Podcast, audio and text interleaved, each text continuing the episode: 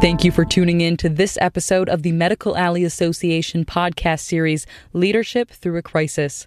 Our guest today is Vice President and General Manager of Medtronic Care Management Services, Sheri Dodd. Sheri, thanks so much for joining us. Why don't you start by telling us a little bit about yourself? I'm Sheri Dodd. I'm the General Manager for Medtronic Care Management Services. Most of you know Medtronic and the largest medical device company in the world, where we very focused on improving the lives of patients through our technology. Well, we're so glad to have you. You know, let's dive right in. I know everyone is dying to hear about Medtronic and COVID 19. When did the gravity of the situation really hit you and your team, and what did you do? So, certainly, Medtronic being a global company, they were watching very closely what was happening in China. But the Medtronic Care Management Services platform is US only, so we weren't necessarily getting uh, information from our direct customers uh, in China about the virus. But certainly, around beginning of March uh, is when it really hit us that we are in the business of Medtronic Care Management Services of managing people in their homes, monitoring people in their homes. And with the COVID pandemic rolling through, this was an opportune time for us to really think about the capabilities um, and assets that we have and had put into the market for management of chronic comorbid patients and think about a way that we could really help with the management of patients in their home. And so uh, we took a cue from um, Geoff Martha, the CEO at the time, transitioning CEO at the time, and he was very clear about how Medtronic was going to show up um, during this time. The first is we were going to take care of employees. The second, we were going to take care of patients and our providers, and then we were going to make sure that we took care of communities. And so, with that focus being on Medtronic employees, our team got together and really very quickly said, look, we could develop content for assessing patient symptoms for our employees and roll out a tool that would allow for that uh, employee engagement and to help that peace of mind for people managing their symptoms at home and also hopefully avoid the crush that was happening on the healthcare system where people were showing up in the emergency room um, with uh, you know a cough or with a fever uh, that maybe could have been monitored in their home and uh, triaged uh, and escalated for more emergent care as needed. So we spun up um, a tool in like two weeks and uh, worked very closely with our employee relations team, our HR organization, and offered this to all Medtronic employees and their families in both the U.S. and Puerto Rico. And we did it in two weeks. And we were so pleased to be able to launch that, provide peace of mind, not just on the tool and asking the questions, but we also stood up a nurse command center and so MCMS has nurses already, but we looked for volunteers across Medtronic for other nurses that could come and help support fellow employees, and we were blown away. I think there's over seven, eight hundred nurses in Medtronic in different type of role, and we had over 150 individuals raise their hand and say, "How can I help?" and be part of your command center. So we took a portion of those, we trained them, we stood up um, that command center and offered the service in English and in Spanish for, again, U.S. employees and their families, regardless of their health plan benefit. I was very, um, very proud of our team and what we did for our fellow employees. That's unbelievable. Has your team ever rolled out anything of that scale that quickly before? Never, never. Um, we haven't. And I think it's been a lesson, and certainly it happened on the ventilator side. And, and we talk now about going at vent speed you know, when people come together and whether you love or, you know, hate um, the image of, you know, those motivational posters, team posters where you have everybody in a, in a, in a boat, canoe, and they're all rowing in the same direction. There was that sense of um, getting everybody rowing in the same direction and moving quickly. And we used both relationships. Um, we used the fact that Medtronic was 100% all in on, on their COVID response. And we were able to move very quickly through um, with our security teams and our data privacy teams and our employee and HR benefit teams and um, our technology teams. And people were so motivated to help. Uh, again, it was a, a prize moment in my in my career seeing how everybody came together. And so you brought up a huge topic for Medtronic, which is ventilators. How did Medtronic deal with there all of a sudden being a huge demand for them? First of all, it started with education because there are different type of ventilators for different use cases, if you will. And I think Geoff got a number of calls um, at all different levels um, saying, "Look, we need, you know, the the the version that goes into the ICU, and we need, you know, a hundred thousand of them."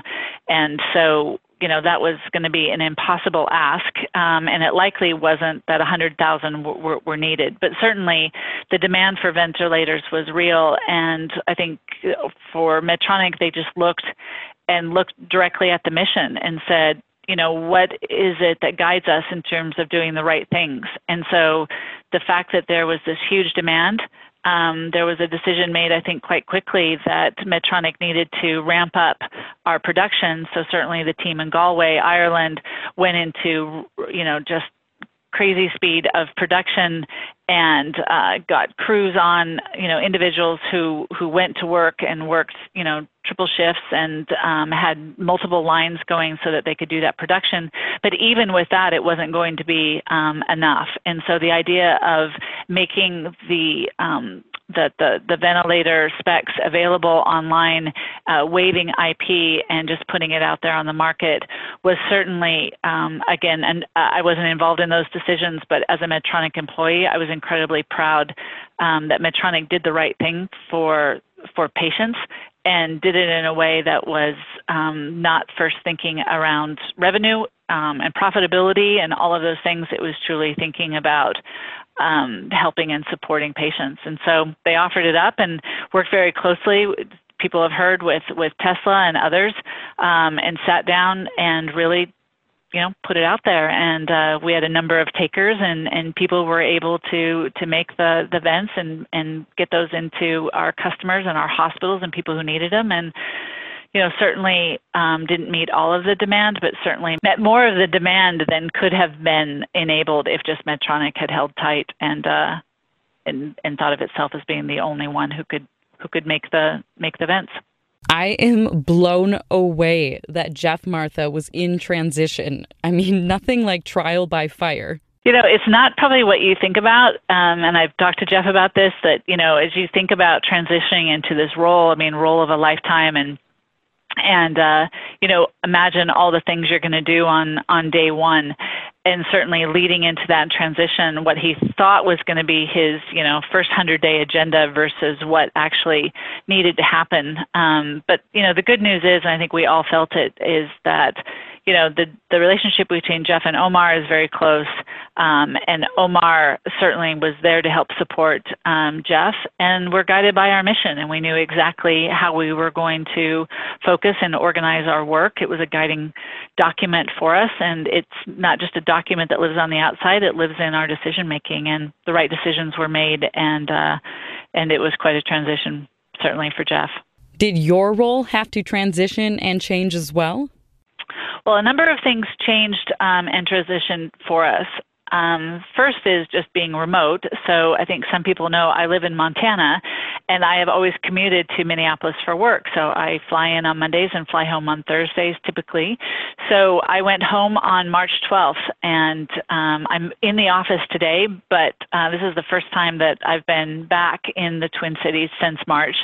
And so just standing up, you know, a command center as well uh, for a team that was all remote, and we had a number of people that from an R&D standpoint were coming into the office, but I was certainly remote, um, and and what we were developing was something that we had never developed before. We had never developed a monitoring tool that was outside of our core system, if you will, our core platform. And so we not only tried to address um, very quickly what the needs of our employees were, but then we started to think about is this something that could be helpful for our current commercial customers or even for new customers and, and coming from potentially new channels, employers, for example. And so just setting that command center approach and mentality is, is nothing that I have ever had to do before. So, you know, we found ways of, of working together. There was a lot of, um, you know, long nights and uh, super early mornings but we, you know, we really thought about it as mission critical, and um, we were not thinking about revenue. We were really thinking about this is our moment. This is our moment of showcasing the assets and capabilities that we have and putting them in play for a very specific use case. And uh, we've got the, the pull of um, the environment to tell us they need it, and we have the support of the, the business to go do it. So, um, command center, yeah, a totally different different model than I had done before, but I liked it. I liked it a lot. And so you're mentioning late nights, early mornings, everything you have to do so quickly. And I know that so many women in this industry look up to you and think, how does she do it? So, what would you say your greatest challenge has been, and how are you overcoming it? Oh my gosh. Well, first of all, I'm in awe of women um, and, and people who have families because I, I don't have any children. So I've got, you know, two fat horses and, you know, they feed themselves. Um, that's why they're so fat. Uh, you know, and, and a barn cat and, and, and a husband. Um, who also is pretty good at feeding himself. So I, had it easy uh, on that front. I was on, you know, calls and I could hear kids in the back, and uh, you know, my whether you're male or female, you know, there was a tremendous amount of just life juggling that was that was happening, and so I felt a tremendous amount of empathy um, for that. I think what I did um, that kind of helped me was, you know, I took the I took the pressure off that we all had to be so buttoned up all of the time. And so the hesitation I know for many people on going on Zoom was like, look, I haven't showered, I haven't done my hair, I'm, you know, in the same clothes I was in yesterday. And I think, you know, just removing that, it's like, look, we're just showing up as people right now. And so I don't care if you have a baseball hat on, if you're in the, you know, five day ponytail uh, that you've had, you know, male or female, it just doesn't matter. And I think kind of coming clean and um, coming just getting more real and dropping some of the more corporate aspects of um, our world was the probably um, it was a quick thing to do, it was an easy thing to do, and it w- probably had more impact than I anticipated for others. You know, button, you know, presentations that people spend hours and hours getting the font right. I mean, who who cares? We're just presenting to ourselves, and I think dropping some of that and just saying like, it's not important and it's not needed was was a way that we could definitely do it.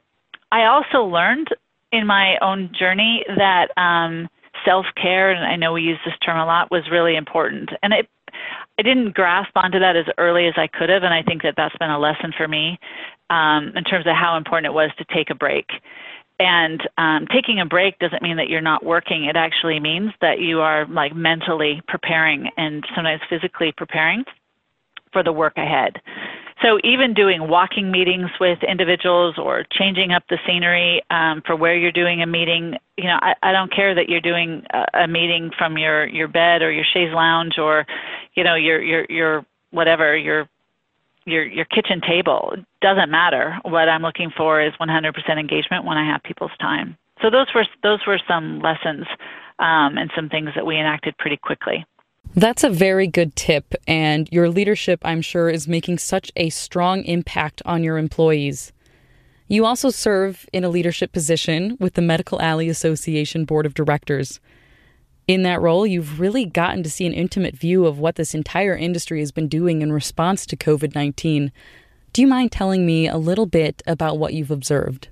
So, what surprised me and didn't surprise me was the sense of community that we have within the Medical Alley Association. And so I received emails, not just on the vent side, you know, certainly a number of people said, hey, can you help me um, contact, you know, someone about, you know, we, we need some vents over here. Um, and so certainly tried to be a conduit to getting that um, type of request in. But what struck me the most, again, kind of surprised, not surprised, was just how many um, of our companies in our community leaned in to Medical Alley for support. I mean, if you're going to make one phone call in a crisis or two phone calls in a crisis, who are you going to call? And the fact that so many of um, members of MAA and, and, maybe even some who had not yet joined um, the community but had heard about it tipped in um, and knew that the Medical Alley Association was going to be a place um, where they could find information as well as they could um, you know, look for support or even offer something that they had. And in fact, this whole concept of this, you know, what do you have, what do you need, I actually translated um, with my team, not exactly on the same level, but we now do a monthly Zoom call that is kind of a, a skill share. And so people have certain skills, uh, and other people want to learn certain things. So we have just, as you know, individuals and employees together, have been having fun, kind of sharing. Hey, you know, I know how to um, do martial arts. I know how to do line dancing. I know how to um, do a crab bake. I know how to do, um, you know, lifting, um, doing exercise in your home using everyday equipment. And so we did kind of this skill share of what people want to learn and what people kind of have. This took place at a much more powerful level within MAA where people said, look, I have these capabilities, I have this to share, does anybody need it? And other people had an ask. So again, I, I like to say that I um, was surprised, but the reality was I wasn't surprised. I was just joyous in seeing it happen. And, uh, and it made me very proud to be part of, of, of the association and certainly proud to be on the board. And we have been proud to have you. Lastly, I want to ask with that leadership expertise, do you think COVID 19 has changed healthcare? And if so, how? Was this a catalyst for healthcare transformation, or will we be going back to the way things were if and when the dust settles? For me, and again, not a, uh, I don't have, you know, more expertise in this area, and certainly, you know, don't have the, the crystal ball. But I cannot imagine certain parts of healthcare ever going back um, to to the old way. Because I've been in the the space of telehealth for a long time, you know, it's always been clear to me that the value aspect of me making an appointment on the phone, then getting in, you know, scheduling an appointment, getting in my car, driving, parking, going to my doctor's office, then coming and um, you know, waiting for my appointment, seeing my doctor for a short period of time, you know, backtracking kind of all those things, that there's a good portion of that experience that was not particularly valuable to me. I mean, certainly I had to drive, but the amount of time I spent thinking about my healthcare experience versus the actual time in the healthcare experience was disproportionate from a value perspective. So telehealth has an opportunity of changing all of that. And it can change not just in the way that I can engage with my clinician through telemedicine, but imagine the connectivity of an entire virtual care experience. Whatever used to be done face to face, what of that engagement could be done virtually? And with the virtualization of a care experience, how much more engaged might I be? Um, how much more value might I see in that interaction? Um, and how much quicker um, access um, outcomes could be enabled from truly virtualizing a care experience. For me, this is the way healthcare and yeah, transformation has been transforming for some time in this area, but there's definitely an acceleration in this space. And I think it's in an area that people can't even imagine. It's hard to imagine virtualization of a full care experience. Um, when you get down to the, you know, kind of specific right now, but I have a good understanding of the capabilities that are going to be required to get there. And for me, that just makes, you know, no better time to be in healthcare than now. I know I've said it before, but really, I don't think there's a better time to be in healthcare than right now as it relates to completely um, thinking about value, thinking about outcomes, and thinking about um, just overall transformation and improvement. So, this is the time to tip into healthcare. If you're not in right now, this is the time to tip in. And that, ladies and gentlemen, is the last episode in our Medical Alley Association podcast series, Leadership Through a Crisis. To make sure you don't miss out on any of our upcoming content, be sure to follow us on social media, subscribe to our newsletter, and visit us at medicalalley.org.